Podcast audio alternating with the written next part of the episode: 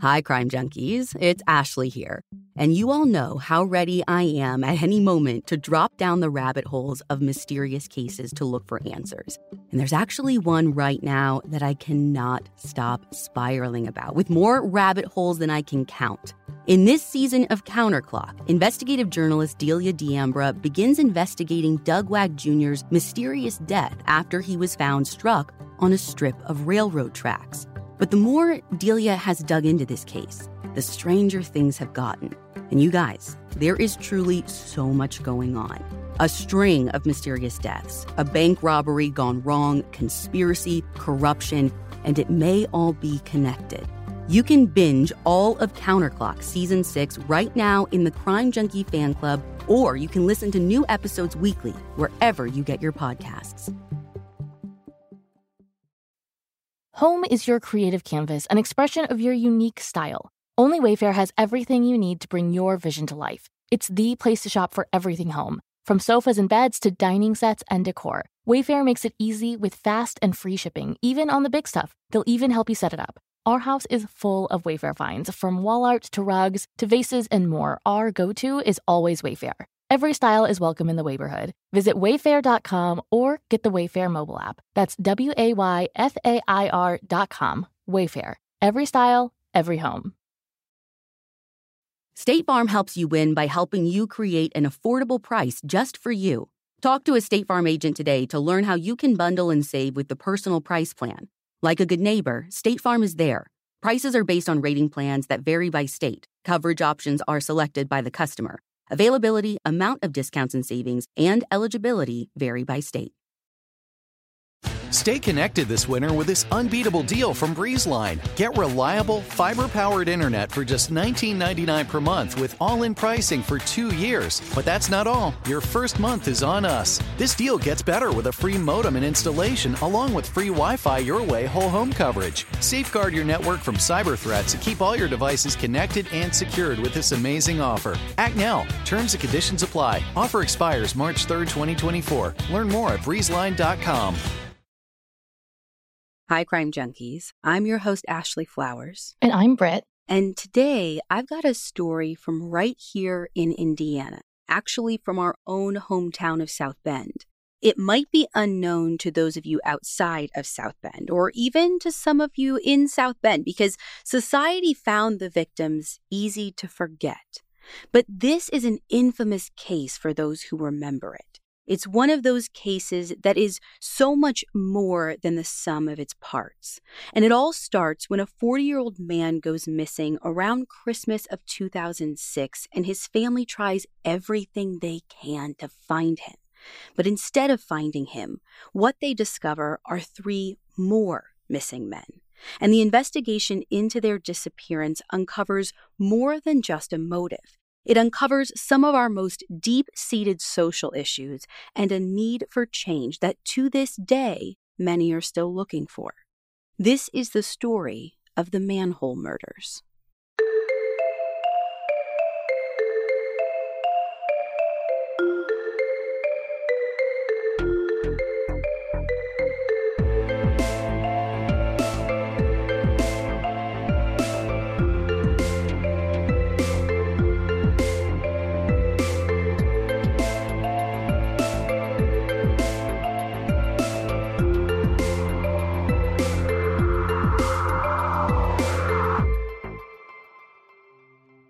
It's December 24th, 2006, Christmas Eve, and Darlene Nolan is at her daughter Amy's place for their annual holiday gift exchange.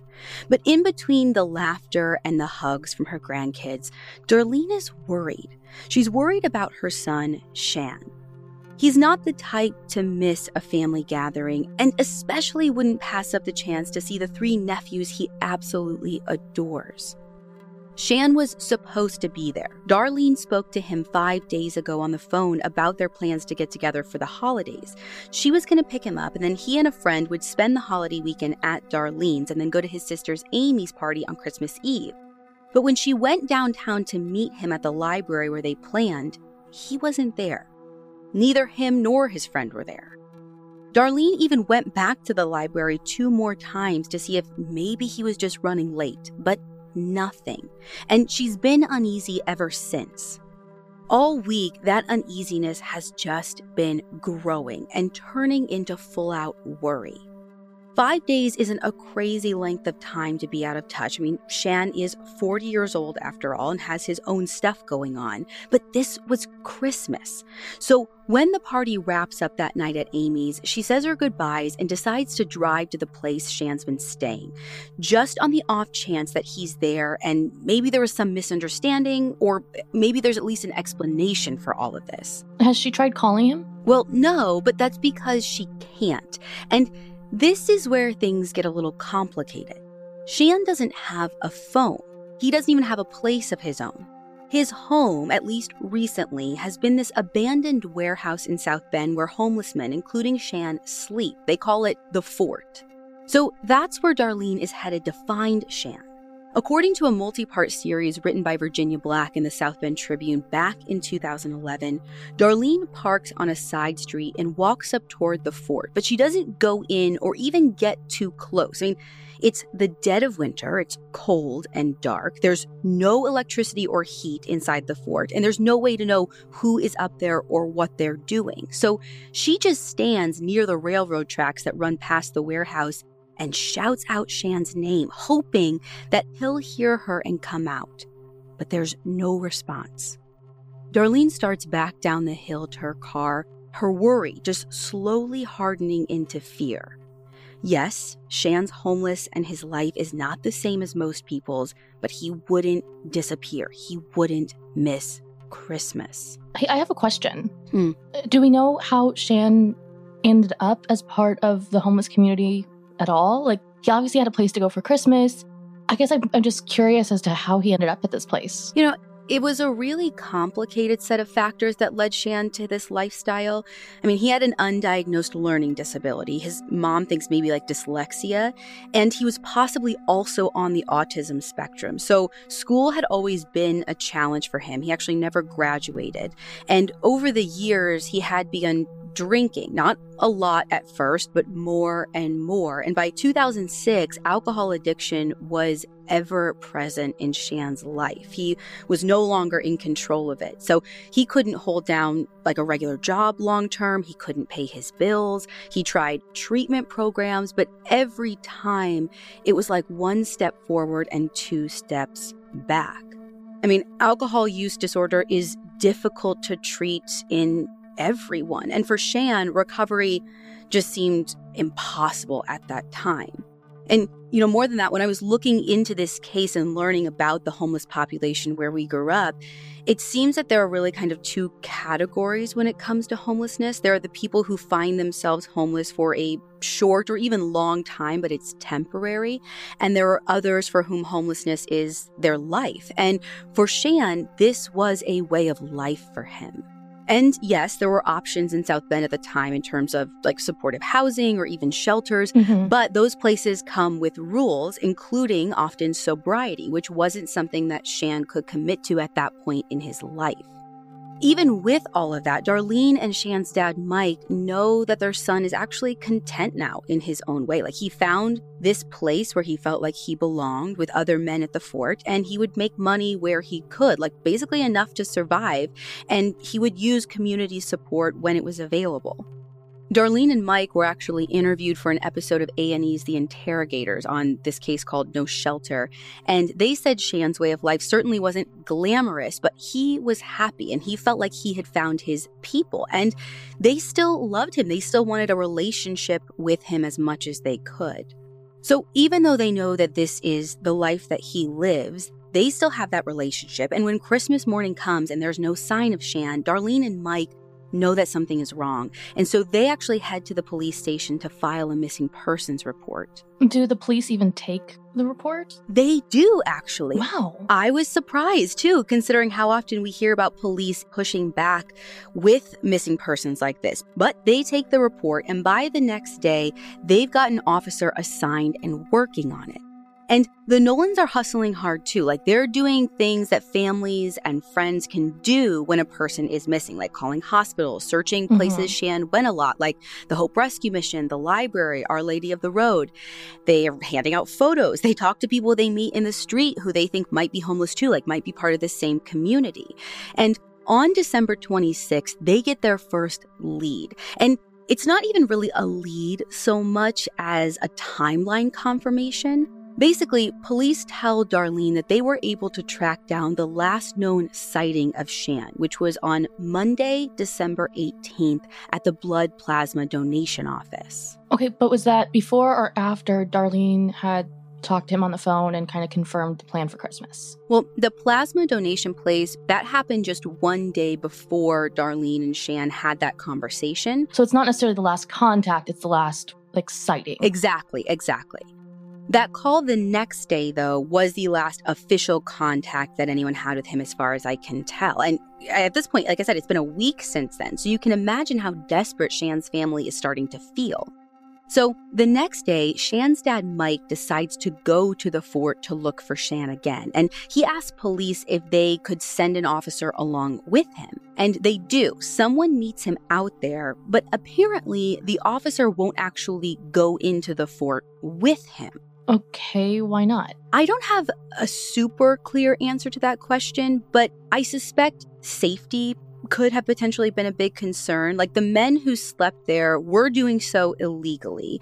They could be rough and defensive, especially with new people, and they for sure didn't trust cops. So it's possible that sending his dad in alone and maybe he thought you would have more luck. I'm, I'm not 100% sure. Yeah, it's not exactly an inviting scenario. Plus, like, right. there's trespassing things, and the officer might even be breaking the law if he were to enter, stuff like that. Yeah, no, I mean, that's like a point I didn't even think of. Like, they, as far as I know, don't have any kind of search warrant. His dad's just like going to look and kind of has this backup.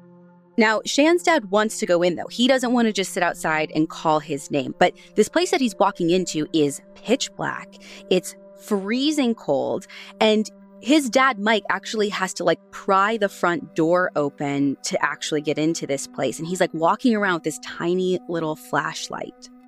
Eventually, inside the building, Mike finds the area where Shan had been sleeping. All of his things are there this makeshift bed, some clothes, and magazines, but no Shan. You said earlier that there were other people staying there as well did he have the opportunity to talk to any of them, see if they had seen him or talked to him at all? No. So there definitely were signs that other people had been there at one point. Like there are actually three beds in the area where Shan had been sleeping. But if anyone was still sleeping at the fort, they were nowhere to be found on this particular day. So no one in the building for him to actually talk to. It's at this point that the investigation into Shan's disappearance is starting to just hit a wall. The Nolans are still out looking, interviewing people that they meet on the street or that frequent the missions and soup kitchens where they knew Shan had hung out. And Mike even goes back to the fort again to post signs and photos and leave a note for his son, just to let him know that his family is looking for him. And it's just about this time, while the Nolans are out searching for any sign of their son, that they start to hear some rumors. Rumors that turn their search for Shan into something even bigger. The evidence keeps pouring in. At this point, the facts are undeniable. It's an open and shut case. Monopoly Go is the most fun you can have in a mobile game. Everyone is still talking about Monopoly Go for a good reason. It is an absolute hit. Millions of people pass Go every day because this game is always bringing something new to the table, like countless crazy tournaments you can join with your friends as partners or teams, or timed events offering bonuses like massive multipliers or rent frenzies to help you get huge rewards. And there's so many rewards to discover. Rare stickers you can trade with friends to complete albums, delightful emojis to taunt people with when you raid their riches, unique playing pieces, and so much more. The verdict is in. With Monopoly Go, there's something new to discover every time you play. So don't miss out. Go download it now free on the App Store and Google Play. Pride yourself on finding the best deals and savings? Rakuten is the smartest way to save money when you shop. because members get cash back at over 3,500 stores across every category, including fashion, beauty, electronics, home essentials, travel, dining, and more. Your favorite stores like Macy's, Urban Outfitters, and Sephora pay Rakuten a commission for sending them shoppers, and Rakuten shares the commission with its members. That's you. Cashback is deposited directly into your PayPal account, or Rakuten can send you a check. You can even maximize your savings by stacking cashback on top of other deals, like store sales and coupons. Shop for everything from fashion to beauty, home decor to groceries, even kids' school supplies. You're already shopping at your favorite stores, so why not save while you're doing it? It's a no brainer. Membership is free and it's easy to sign up. I love using Rakuten because I truly don't even have to think about it. The app is just there, hanging out and giving me cash back on so many of my normal everyday online purchases. All I have to do is shop. Get the Rakuten app now and join the 17 million members who are already saving. Cashback rates change daily. See Rakuten.com for details. That's R A K U T E N.com. Your cashback really adds up. The Nolans, Darlene, Mike, and Amy had been talking to pretty much everyone they could find in the South Bend homeless community. And what they kept hearing was Shan wasn't the only homeless man missing from the fort in South Bend. What? Yeah, a man named Mike Lawson, who was actually the guy who was planning to join Shan for Christmas Eve at Amy's place, he was also missing. And so was a man named Brian Talboom. Wait, so there's three of them missing? There's three men missing, yes. Is it a possibility that they're together somewhere? I assume they all, like you said, spent time at the fort, but do they have something else in common? Like a friend they might have gone to visit that was out of town, or maybe even traveling for a job opportunity? Well, I mean, yeah, right? Like these guys have a lot in common. I mean, we actually know that they all had issues with alcohol, they all struggled to maintain housing, and they knew a lot of the same people. But there is one other thing that they have in common, and that's how they all made enough money to survive. They did this by scrapping. I think I know what that is, but can you do an explainer just so I'm sure? So, what I mean by scrapping is basically like salvaging scrap metal, like lead, aluminum, copper, that sort of thing. Because the price of metal was really high around that time, and there were a lot of businesses who were eager to buy this stuff. According to a 2007 article by Susan Saulny from the New York Times, guys scrapping in South Bend and other places at the time could make actually like a few hundred bucks a day and even more when they teamed up. And so at one point or another, what we learn is that those three men, the guys that are missing, had all made their money pulling scrap metal out of the walls of abandoned buildings and even stripping it from cables and wires underground. But the underground stuff, that was like a much bigger job, and not everyone could do it because it required climbing into manholes and painstakingly stripping the metal off the wires that were no longer in use, while also being careful not to damage or destroy the live wires. That sounds really dangerous. Oh, it, it definitely was. It is not a job for the faint of heart, that's for sure. In the South Bend Tribune, Virginia Black talks about this one guy in particular, Don, who was apparently given the go ahead to scrap underground around like the wires that ran parallel to the train tracks just outside the fort. Like he had the right tools to get the manhole covers off. He had worked the railway years ago and knew what he was doing. So he didn't hurt himself or damage the wires in the process. And that's no small feat considering like he's doing all of this after dark. Which is even more dangerous. Right. Now, apparently, this Don guy worked alone a lot of the time, but obviously, these kinds of jobs are a lot easier with help. I mean, yeah, even just someone standing there to hold a flashlight. Right, right. So, this Don guy ends up meeting this other guy who also slept at the fort, Randy Reeder. And he hires Randy to help him out. But I guess Randy was just kind of like a difficult personality. Like he's real hard to get along with. So this partnership doesn't last very long. So when Randy doesn't work out, he gets Mike Lawson to help him do the scrapping underground. He's the one who was supposed to spend Christmas with Shan and his family, right? Right. And all this stuff about scrapping, I promise, it's not completely unrelated either, because basically, like the Nolans and the cops running the investigation into these missing men, they're hearing a lot of buzz about like the manholes in particular. Specifically, they're hearing that maybe Shan fell into one, or maybe there was some kind of accident or something that happened while they were doing some scrapping work. Like, again, we said this is super dangerous. You're around a bunch of live wires.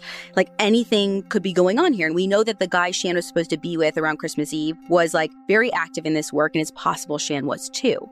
So, on January 9th, weeks after Shan and the other men went missing, police decide to head out to the railroad tracks outside the fort and take a peek in some of the manholes. Basically, they want to put all these rumors to rest. Either there's something to them or we just need to stop talking about the manholes.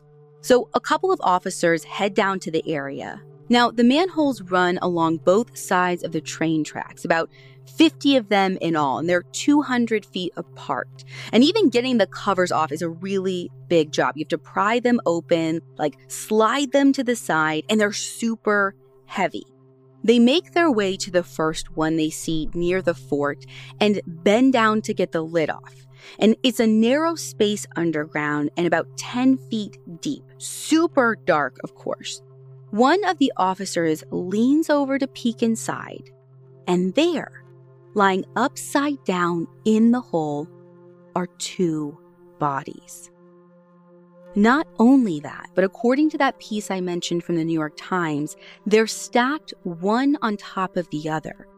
At first, like the initial thinking is that these guys must have been down there scrapping or trying anyway and like fell in. But then they realize when they take a little bit of a closer look that neither of these guys are wearing shoes. So, you know, they had to be thinking like, would they really be working outside in Indiana in January with no shoes on? And on top of that, you would think if they fell in on accident, the manhole would still be uncovered. There'd be no need to pry it off. That, yeah, that's a great point. So you can see why pretty much immediately police dismissed the idea that this was some kind of accident. Now, when they keep taking stock of the scene, they notice that the guy who is closest to the surface of the manhole, his shirt has been like inched up, and police can see that bruising that happens after death called lividity, or you might have heard it called livor mortis. And, you know, we, I know we've talked about this on the show before, but it happens when blood pools to the areas closest to the ground. So if you die face up on your back, mm-hmm. then the blood is going to settle on your back. And what they see, where this guy's shirt is inched up, is that all of his lividity is on this guy's side. So this probably isn't the scene of the crime. It's more than likely just a dump site? That's what it's looking like. Do they know whose bodies they are? Like, do we know if one of these guys is Shan? Well, they can't see their faces. I mean, at this point, they can really just see their feet and like a little bit of their bodies. And while it seems possible that one of these men is Shan, they won't know for sure until they get the bodies out of there. And that is going to be quite the operation in and of itself because the body closest to the top is actually draped over the fiber optics cable, and some of them are live wires. So they have to get down into the manhole to retrieve the bodies, but they have to do it without getting hurt, without disturbing the evidence. And to make things more complicated, mm-hmm. there's now a crowd of onlookers, and that crowd includes Shan's parents.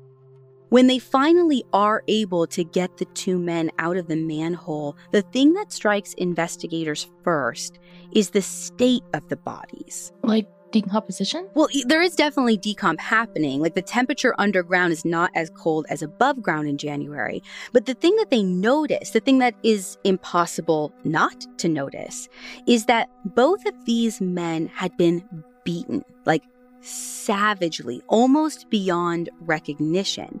And I say almost beyond recognition because Mike and Darlene are able to positively identify one of the bodies right there at the scene as their son, Shan. And while that does answer one of Mike and Darlene's biggest questions, it is really more like the beginning. Because now what they and investigators need to know is what happened to Shan? How did he get in this hole? And who is the other man in there with him? It's a beautiful moment. Your baby is taking their first steps, and then comes the not so beautiful moment. blowout, diaper leakage, messy stuff where you really don't want it. Thankfully, this can all be avoided with a parent's must have diaper, Pampers Cruisers 360. Pampers Cruisers 360 have up to 100% leak free fit. The blowout barrier in the back helps prevent leaks no matter how active, on the go, or wild your baby moves. Josie pretty much skipped crawling, and the girl is now full on running. And Pampers Cruisers 360 has saved me from some very massive, messy situations. So as soon as your baby starts standing or walking, get them in Pampers Cruisers 360. Because unlike other diapers, there are no diaper tabs. Instead, they have a stretchy 360 degree waistband that you can pull on so easily. Add Pampers Cruisers 360 and free and gentle wipes to your cart or pick them up at your local grocery store or big box store. For trusted protection, trust Pampers, the number one pediatrician recommended brand.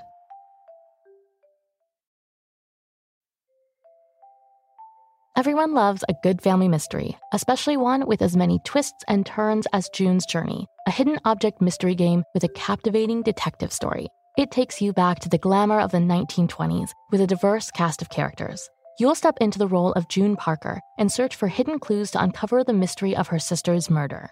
Use your observation skills to quickly uncover key pieces of information that lead to chapters of mystery, danger, and romance. Search for hidden objects from the parlors of New York to the sidewalks of Paris and customize your very own luxurious estate island. Collect scraps of information to fill your photo album and learn more about each character. And you can chat and play with or against other players by joining a detective club. Can you crack the case? Download June's Journey for free today on iOS and Android. June needs your help, detective. Download June's Journey for free today on iOS and Android.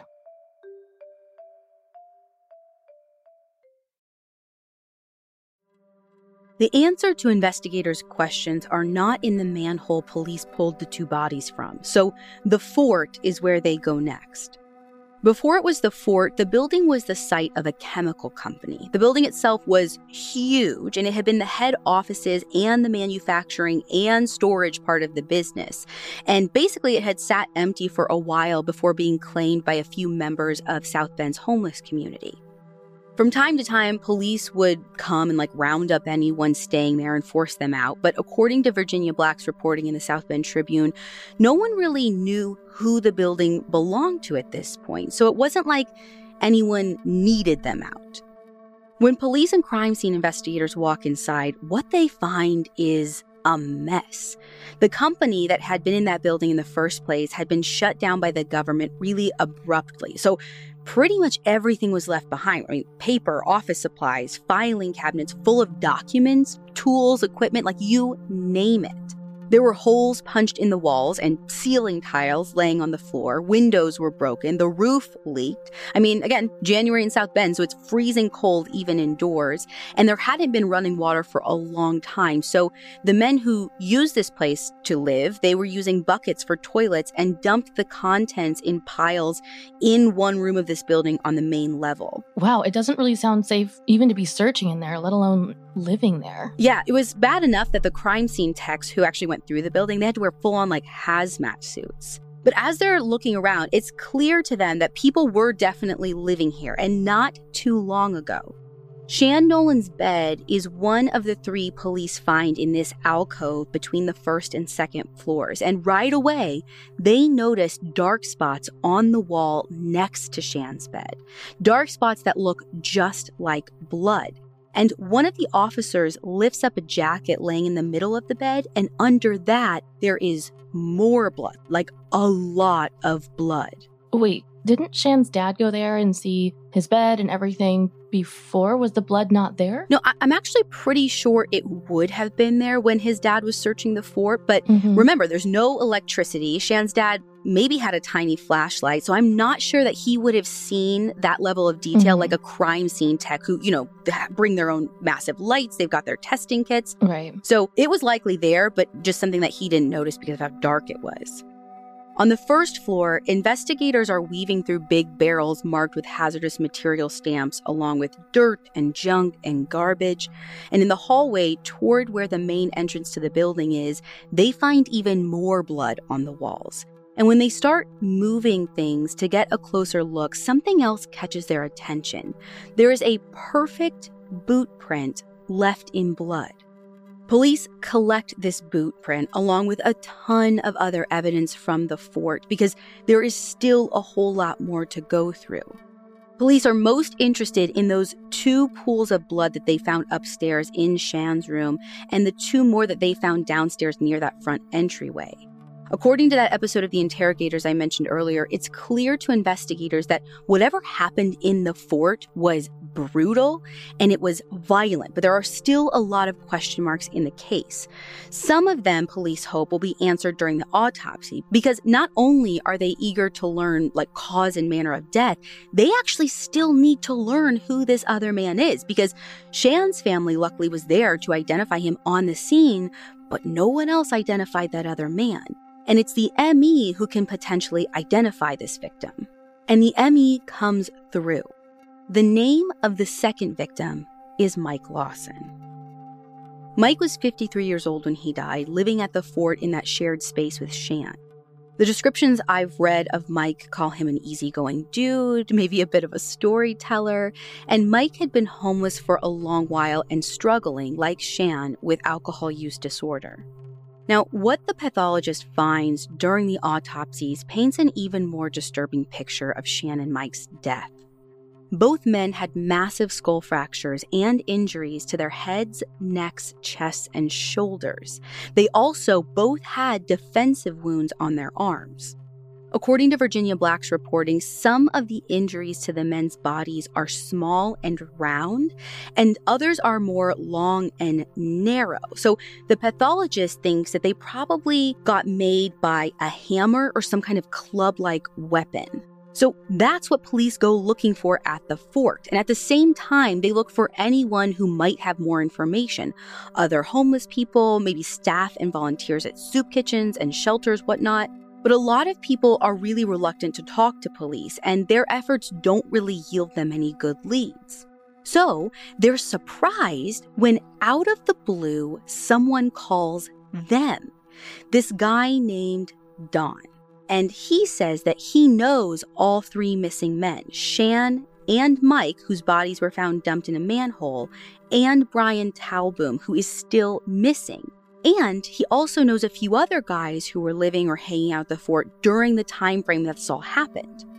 Now, Don says that he knew these guys because most of them had worked with him at one time or another, scrapping copper wires from underground in the manholes. And he offers to take investigators out to search the rest of the manholes for signs of this third guy, Brian. So it's just a little before noon on January 12th, and the group is about to break for lunch after hours of prying open manhole covers and looking inside and finding nothing. But they spot a cover that's been put back on upside down. So, like, immediately draws their attention as feeling off, right? Right. Someone has messed with this. Right. And when Don pries it open, detectives realize that they're looking at a second potential dump site. And here's the thing there isn't just one body in there, there is two in this manhole. But we only know about one other missing person. Right. At this point, we only knew Shan, Mike, and Brian had gone missing together. They were just looking for Brian.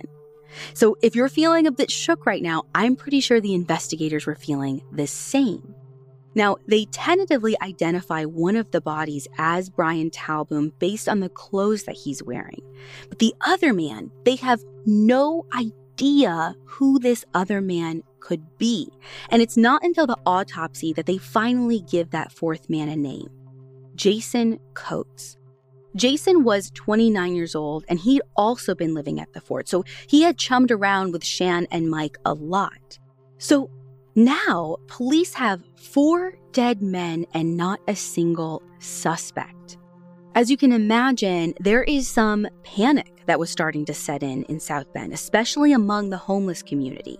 Police and the public were concerned that maybe a serial killer was behind the murders, like someone who potentially could travel through on train targeting homeless people as they went. But investigators looked into other towns along the railway for similar murders and they didn't find anything. So they quickly scrapped this idea of a serial killer And when they look at everything they had and all the people who they had talked to, there was one person that they were skeptical of. And that's Don, the guy who basically led them to their latest grave site. Definitely. I was actually about to ask you about Don because, you know, it wouldn't be the first time we saw a murderer kind of insert themselves into the investigation. Right, right. So this feels like maybe the best lead that they have. So yeah, they bring Don in for questioning and they keep him there for three hours. And they even ask him to do a polygraph, which he does and passes. So they're thinking like Don isn't their guy. He doesn't even seem to have any good information about who their guy might be. So maybe it's just a fluke that he happened to lead them to their second gravesite. But police know that someone knows what happened in the fort that night. And there is one name that somehow everyone they talk to keeps circling back to. And that's that guy, Randy Reeder. A bunch of people told them that Randy had been living at the fort in December 2006. No one was saying that he was the killer, just that he would be a good person to talk to and maybe he might know something because, right, he's hanging around all these people. He was probably around there at around the same time. So, like, go talk to this Randy guy. Right. So, police bring Randy in for questioning, and he actually tells them that he hasn't been living at the fort lately that he's basically been out of there since before Christmas. And when detectives ask if he knew who was living there at the time, Randy lists off Mike, Shan, and then gives them another name. The only acceptable reason to interrupt a podcast? Your dog. Take a minute now to pet your dog while you learn all about Bark, the company dedicated to making dogs happy. Every month, BarkBox designs and delivers a whole new collection of toys and treats just for your best bud. Every toy is tailored to your pup's size and playstyle. From squeaky plush toys from BarkBox to ultra tough, durable ones from Super Chewer. Our dog Birdie is a huge toy girly. She is surprisingly gentle for the most part, but is also a pretty intense chewer. So she'll like delicately pick up her new toys from BarkBox, then deliver them to a safe place where she can attempt to destroy them. But these are Super Chewer toys. They're no joke. Every treat is made with yummy, healthy, all natural ingredients like pumpkin and sweet potato, and each box is inspired by a new theme and comes with fun surprises for you and your dog. Birdie literally sniffs out the BarkBox when it arrives and follows it around until we open it up and let her check it out. For a limited time, they'll double your first box of goodies for free. To get your free upgrade, go to barkbox.com slash crimejunkie. This show is sponsored by BetterHelp. If you're anything like me, when you have something weighing on your mind that's taking up time and energy, the best thing you can do is to talk about it. But sometimes that's also one of the hardest things to do, too. We all carry around different stressors, big and small. And when we keep them bottled up, it can start to affect us negatively. Therapy is a safe space to get things off your chest and to figure out how to work through whatever's weighing you down. If you're thinking of starting therapy, give BetterHelp a try. It's entirely online, designed to be convenient, flexible, and suited to your schedule. Just fill out a brief questionnaire to get matched with a licensed therapist and switch therapists at any time for no additional charge. Get it off your chest with BetterHelp. Visit betterhelp.com slash crimejunkie today to get 10% off your first month. That's betterhelp, H-E-L-P dot com slash crimejunkie. The name he gives police is Daniel Sharp. Now, it's not the first time they've heard this guy's name. He's been around South Bend for a while and he's got a bit of a reputation on the streets. Like, what kind of reputation? Well, he's described as kind of unhinged, basically aggressive and difficult, not the kind of guy people really wanted to spend too much time around. In his interview with police, Randy calls him grumpy and moody and says that Daniel doesn't really like anyone. Based on his interview, police are pretty convinced Randy is telling the truth. Like he's super helpful, he's relaxed, composed, mm-hmm. not to mention he's older, like 50 at this point, and just frankly doesn't look big enough to be their suspect. Like a guy who could haul men into a manhole. Yeah. So they kind of like take him at his word. And they're like, okay, we need to go look at this Daniel guy. They track him down the next day on January 30th. And he's definitely eccentric. According to the detectives who were interviewed in the interrogators, they couldn't get a read off Daniel at all, and something about that made them suspicious. So they start their questioning of him by asking him when was the last time he actually stayed at the fort. And he said it was several months ago, maybe October, maybe even August. And that doesn't really match up with the stories that they've been hearing around town. Reports of people seeing him at the fort well after that, like in December, actually. So it kind of sounds like he's trying to distance himself from the crime scene. A little bit, yeah. So well, they ask, like, okay, well, where are you staying now? Like, do you have a camp in the woods somewhere? And Daniel says, like, no, I don't like camping in the woods. It's really hard to keep the snow out of his boots. And when he says that, he lifts his foot up, and that's when they see it. Remember that footprint detectives found in the blood back at the fort? Oh my God. Yeah. So they think that they now have found the boot that left that print. So they ask Daniel if they can have his boots for a minute, and he says yes. And when they compare it to the footprint at the scene, it is a perfect match, like right down to the wear patterns of these exact shoes. When police confront Daniel with this evidence, the shoe print, the reports of other people seeing him in the building around December, he doesn't deny anything. But he doesn't really say anything either. So they ask him to take a polygraph, they say, so they can cross him off their list, and Daniel agrees. Daniel fails that polygraph. The results show that literally every question that wasn't a baseline question, he was lying. Wow. And when detectives confront him with that news, the walls start closing in and Daniel finally folds. And the story he tells police is one I don't think I'll ever forget. Daniel tells the detectives that he and Randy Reeder had spent weeks building a room in their basement corner, like of the fort, putting up walls, making sure that they could lock up their little space. And one night they'd gone out scrapping, and when they came home, they realized that someone had been through their stuff. Not just that, but some of their things are missing. And the most important thing that's missing is this propane heater that one of them had just found at a yard sale. And you can imagine how important a heat source is one that specifically doesn't require electricity in a place like the fort in the middle of winter. So Daniel says they knew right away what had happened. They could hear the propane heater running upstairs where the other guys were, and they could also hear them drinking and laughing. And the longer they laughed, the louder they laughed, the angrier he and Randy both got.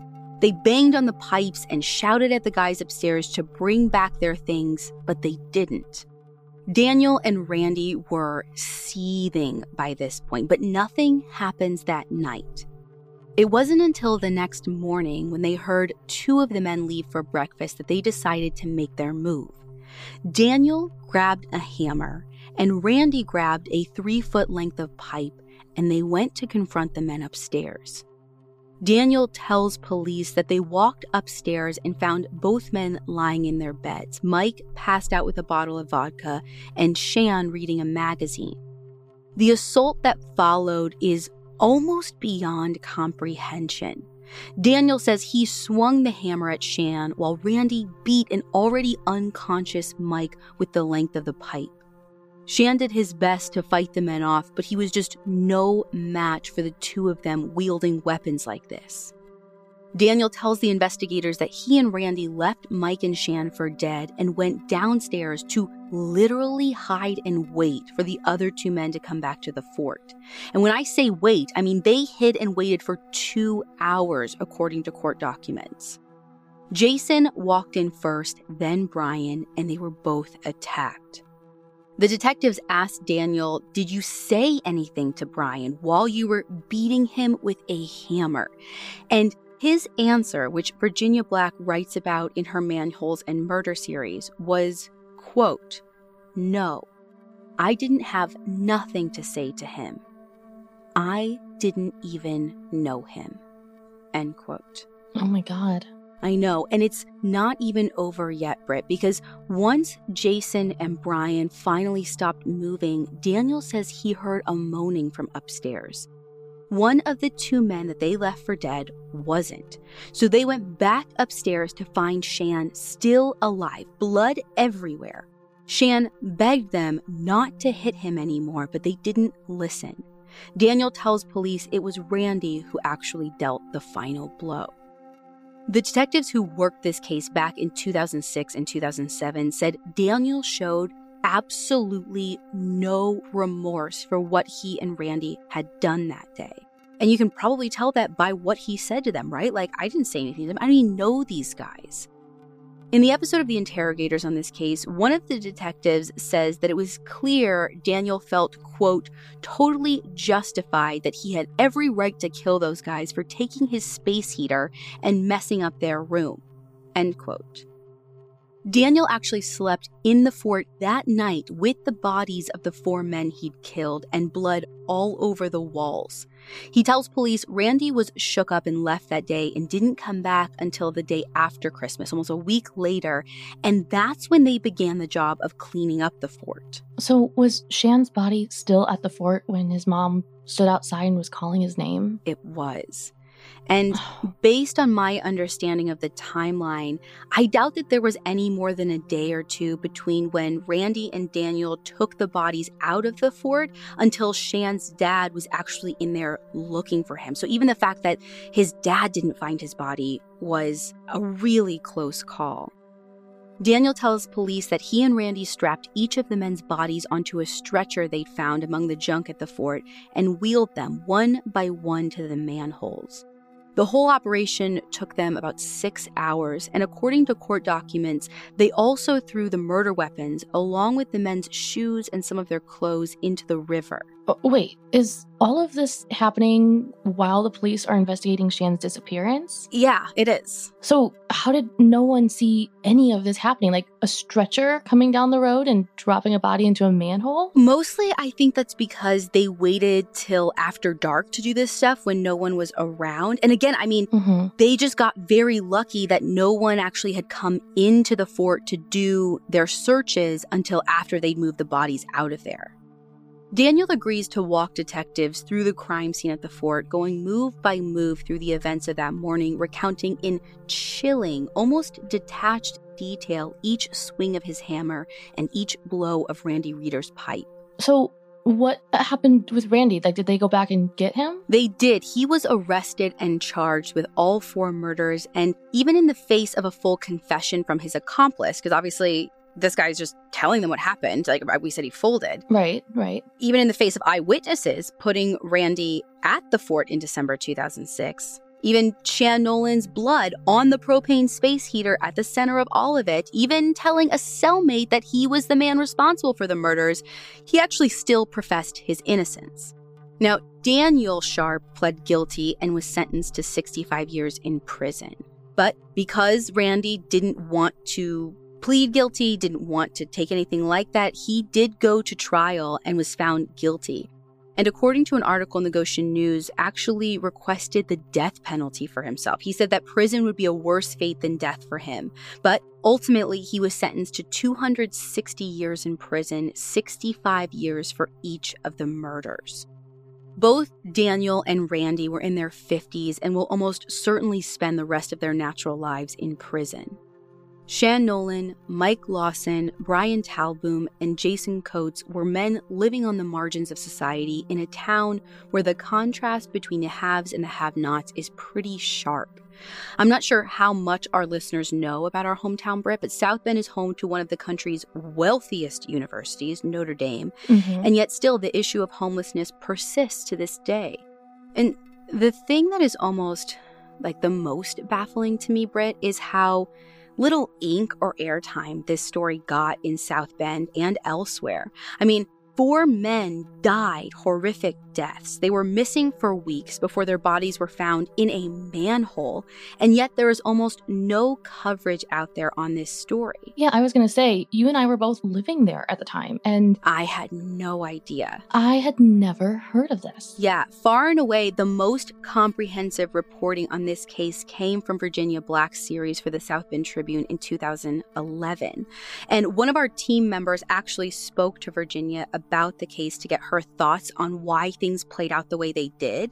And here's what's so fascinating. I was expecting the reason that it wasn't huge national news had something to do with the profile of these victims, in particular because they were homeless. And that is a big part of it, but not in the way that you might think. See, I was originally thinking, like, oh, there are just no reporters who want to write about this story because of the way these men lived their lives, because of who they were. Right. But that's not the whole story here. There's another element to this, and that's the families of the victims. With the exception of Shan Nolan, whose parents and sister were relentless in their search for Shan, none of the other victims' families were out there looking. Mm. All of these men, the victims and the perpetrators, struggled with alcohol, and many struggled with mental illness. They all stole things to survive. They all had criminal records, mostly for petty crimes, and of course, they were all homeless.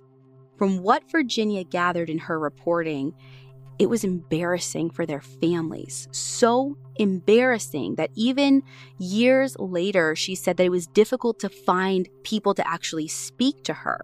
And those who did want to talk to her often wanted to do it anonymously. And I think that just shows you that there is still so much shame when it comes to the issue of homelessness for Mhm. those who are experiencing it and for their loved ones and the communities that surround them. I wish I could tell you that these murders changed that or everything in South Bend, but it didn't. The issue of homelessness persists to this day, here and in every major city across the country.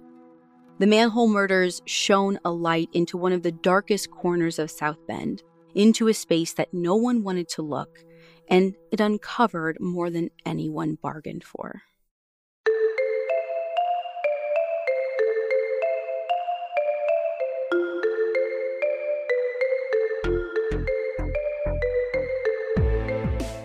As usual, you can find all of our source material and pictures for this episode on our website. That's crimejunkiepodcast.com. And be sure to follow us on Instagram at Crime Junkie Podcast. We'll be back next week with a brand new episode, but stick around for a Puppet of the Month story.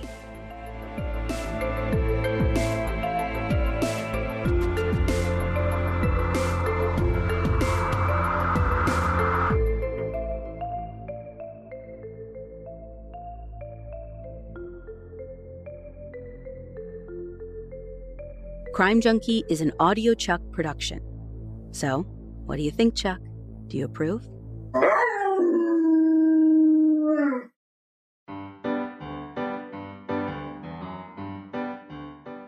Okay, today I'm going to tell you about a sweet puppet named Joker Man, the Greyhound, sent to us by his human Rebecca. And Rebecca claims that she is the weird girl who went to every dog night at local beer gardens just to pet all the dogs and ask their humans about their personalities and breeds and all the little quirks, which I'm like, girl, that's not weird. That's normal. Yeah, you're one of us. And she never had a dog of her own, but one of her friends got a rescued greyhound. And of course, Rebecca fell completely in love. He was the sweetest, kindest dog she'd ever met. And as Rebecca was getting out of a relationship that she classified as stupid, she looked up greyhound rescues in Michigan, where she was currently living. She applied, got contacted by a recruiter for the organization, got to do all of like the application process and interviews. And I mean, I don't know if you know this, Ashley, but greyhounds are like a really big responsibility. I didn't. I mean, I, I know, you know, they're high energy depending on, you know, where they were. I mean, Yeah, they're called like the fastest couch potatoes in the world because they are like kind of high energy when they want to be, but they're also super lazy. But because they're sight hounds, they could see something miles away and go after it. oh, see, yeah, see you later. So you you really have to be prepared to like train and be around and attentive when they're outside because Sure. they're not small dogs, they're pretty big. And so she went through this rigorous process and eventually got to meet her Joker man. And she said that it was love at first sniff. He was stoic and regal and quiet, which is exactly what I think of when I think of greyhounds. Yeah. But she said that he did cry when his foster mom first left. Oh, stop. But after a little bit, he came over to her and just kind of stood in front of her and stared at her like, Are you my new mommy? Yeah, so it's us now. And when I tell you I cried when I read that, I actually mean that I wept. oh. So, shortly after she adopted Joker, they went back to New York, where she's from, for a wedding. And Ashley, this is so you. She actually left the wedding early to spend like even more time with Joker. And it was a total bonding weekend for them, just spending time together at the hotel that they booked. She even said they'd booked it like they were this adorable a little couple, couple. And. I was like, same. and she said he's the goofiest boy who loves his zoomies. She lives in an apartment at the moment, but is right now looking for a house with a fenced in yard so he can zoom around freely. Mm. And after I reached out to her, she got back in contact and said that he'd had some health issues recently, but she just emailed me to let me know that he's doing so much better and is back to his normal self. That's amazing. And are you ready for the sweetest part of this story? Yes. So, Joker Man is a retired racing greyhound. Oh. And one of the things that happens to racing hounds is that they get an identifying number tattooed in their ears, right? So they know that the, Yeah. the dog that's racing is the dog that won, et cetera, et cetera.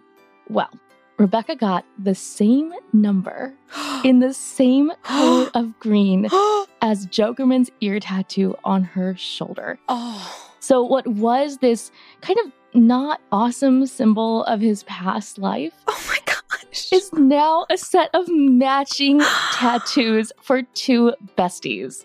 that is probably the best thing I've ever heard. I wish my dogs had tattoos so I could get matching ones. I know. what a way to end on a high note, man. Like we've had a lot of sad puppet stories, but that's beautiful. It's just like the story of like two besties, and I could not get over. Again, like Rebecca's like, we booked this hotel, we have matching tattoos.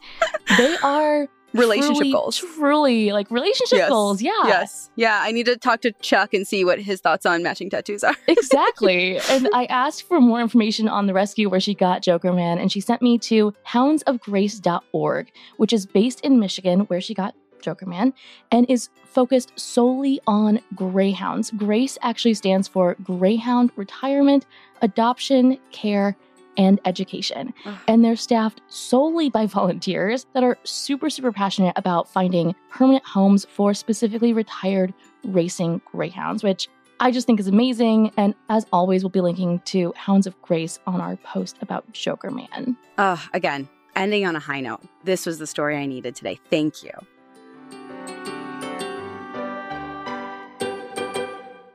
The Angie's list you know and trust is now Angie, and we're so much more than just a list.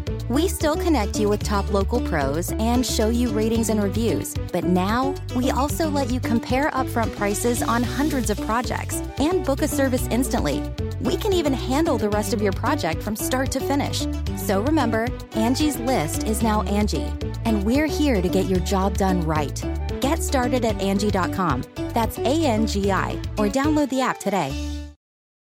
Why are smart businesses graduating to NetSuite by Oracle? Because NetSuite eliminates the expense of multiple business systems by consolidating your operations together into one. NetSuite is the number one cloud financial system, bringing accounting, financial management, inventory, and HR into one platform and one source of truth. NetSuite reduces IT costs because it lives in the cloud with no hardware required, so you can access it from anywhere. You cut the cost and headaches of maintaining multiple systems because you've got one unified business management suite. Bringing all your major business processes into one platform improves efficiency, slashing manual tasks and errors.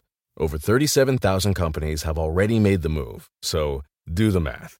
You'll see how you'll profit with NetSuite too. And now, by popular demand, NetSuite has extended its one of a kind flexible financing program for a few more weeks.